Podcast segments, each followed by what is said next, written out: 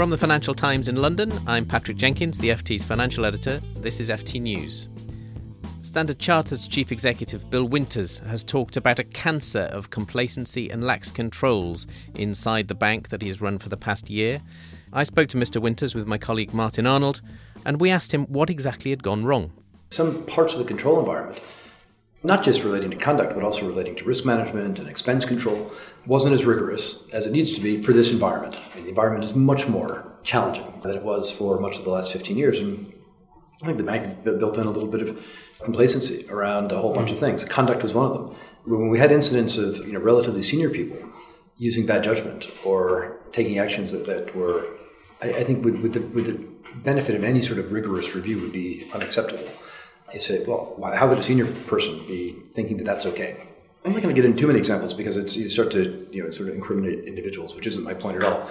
But broadly, we had some, I would call it largesse on the expense side, so not strictly violating rules, well, maybe in some cases strictly violating rules, but not you're not egregiously violating rules, and not you know not people taking money and putting it in their pocket, but just engaging in expensive activities that were inconsistent with anybody's definition of the spirit of what we're trying to get done. Our colleagues reacted very strongly, and I definitely came across as angry when I when I spoke to the you know to the 1500 senior people in the bank and just said, you know, this is not the bank any of us want to work for. So you know, we had you know senior people that formed an investment consortia with other senior people, but also some less senior people. So you know, a manager having the woman that reports to him together investing in a, in a highly speculative real estate venture. Now, is the real estate venture was it inappropriate in any way? No, it wasn't a conflict. But you know, what are the rules? Well, you, you declare an outside investment, you declare a close financial relationship with colleagues, and most certainly, if somebody had come to me or, or you know Peter Sands or whatever and said, you know, I'm going into this venture and I've got a direct report of mine that's going in as well, we'd say no, you can't do that. They were not disclosed.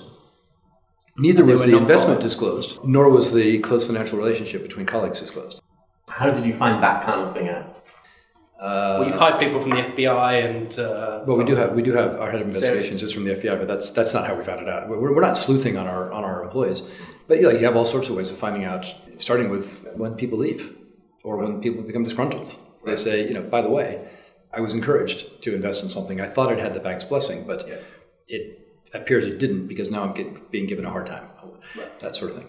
But you know, we had um, employees that were lending money to other employees at very high interest rates that's not okay, right? That's what kind of rate of interest would someone? Well, like you know, more than your standard charter credit card, and why? Because they were in desperate trouble and they needed the raise money. I mean, maybe maybe desperate trouble, maybe you know some speculation, maybe it's you know payback for introductions to other people. I mean, it's, it's it doesn't matter really. Uh, it's you, you, don't have business dealings with other employees of the bank, or, or, or if you do, if you find yourself in a situation where you're investing together in a private equity vehicle, for example, uh, that's okay. You just disclose it, declare it. It will make sure that the that there is no conflict and and monitor it from time to time. And these are all, frankly, I think it's basic stuff.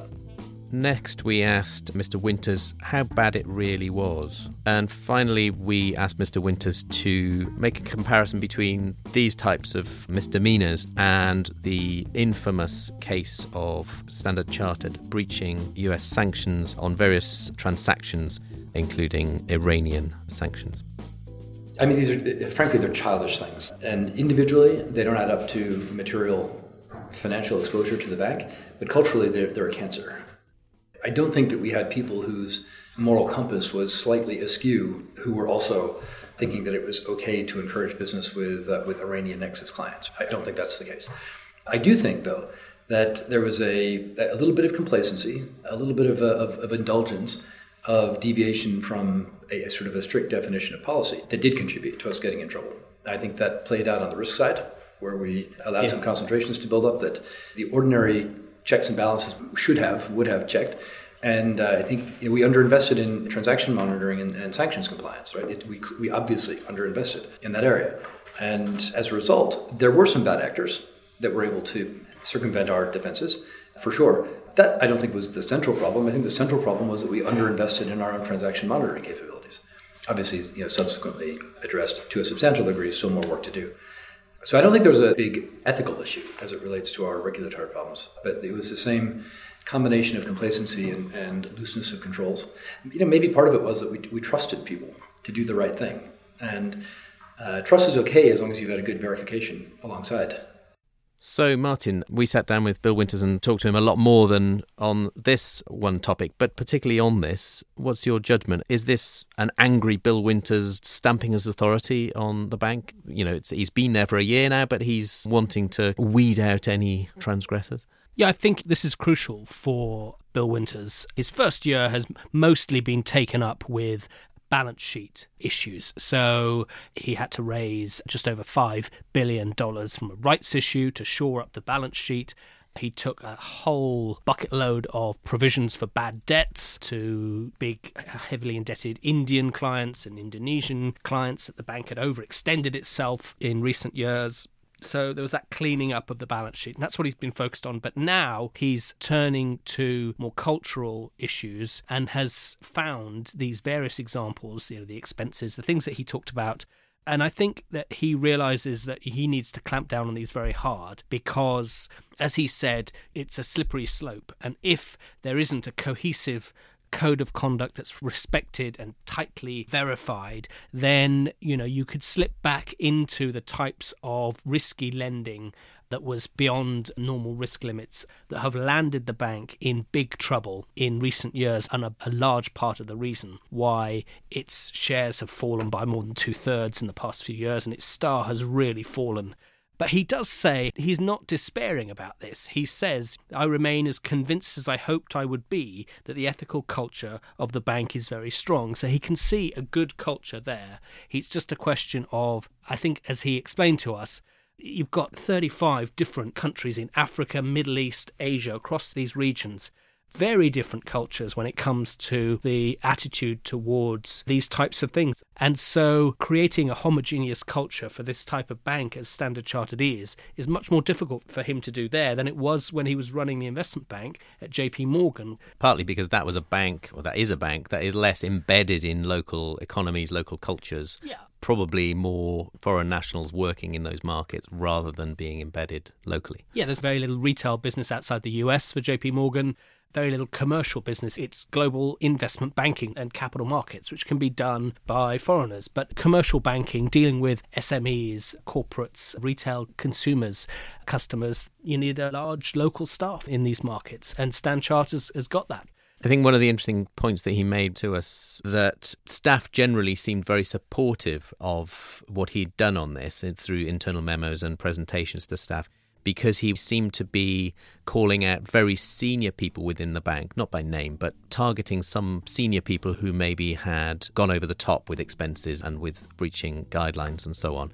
And people who might perhaps have been resented by their underlings. Actually, that's been a popular move. Yeah. Well, he said it was 100 to 1, the messages of support he'd got against the few that were criticising his clampdown. And he said that what most people particularly applauded was this clamping down on the leniency that there had been or there has been for senior staff. If you enjoyed this podcast, you might enjoy the FT's Banking Weekly. You can find this every Tuesday at ft.com slash podcasts.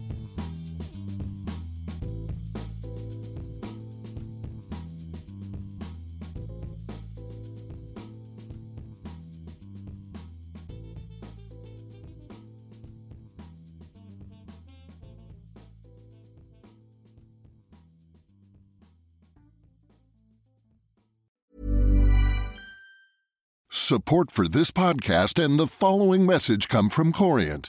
Corient provides wealth management services centered around you. As one of the largest integrated fee only registered investment advisors in the U.S., Corient has experienced teams who can craft custom solutions designed to help you reach your financial goals, no matter how complex. Real wealth requires real solutions. Connect with a wealth advisor today at Corient.com. That's Corient.com.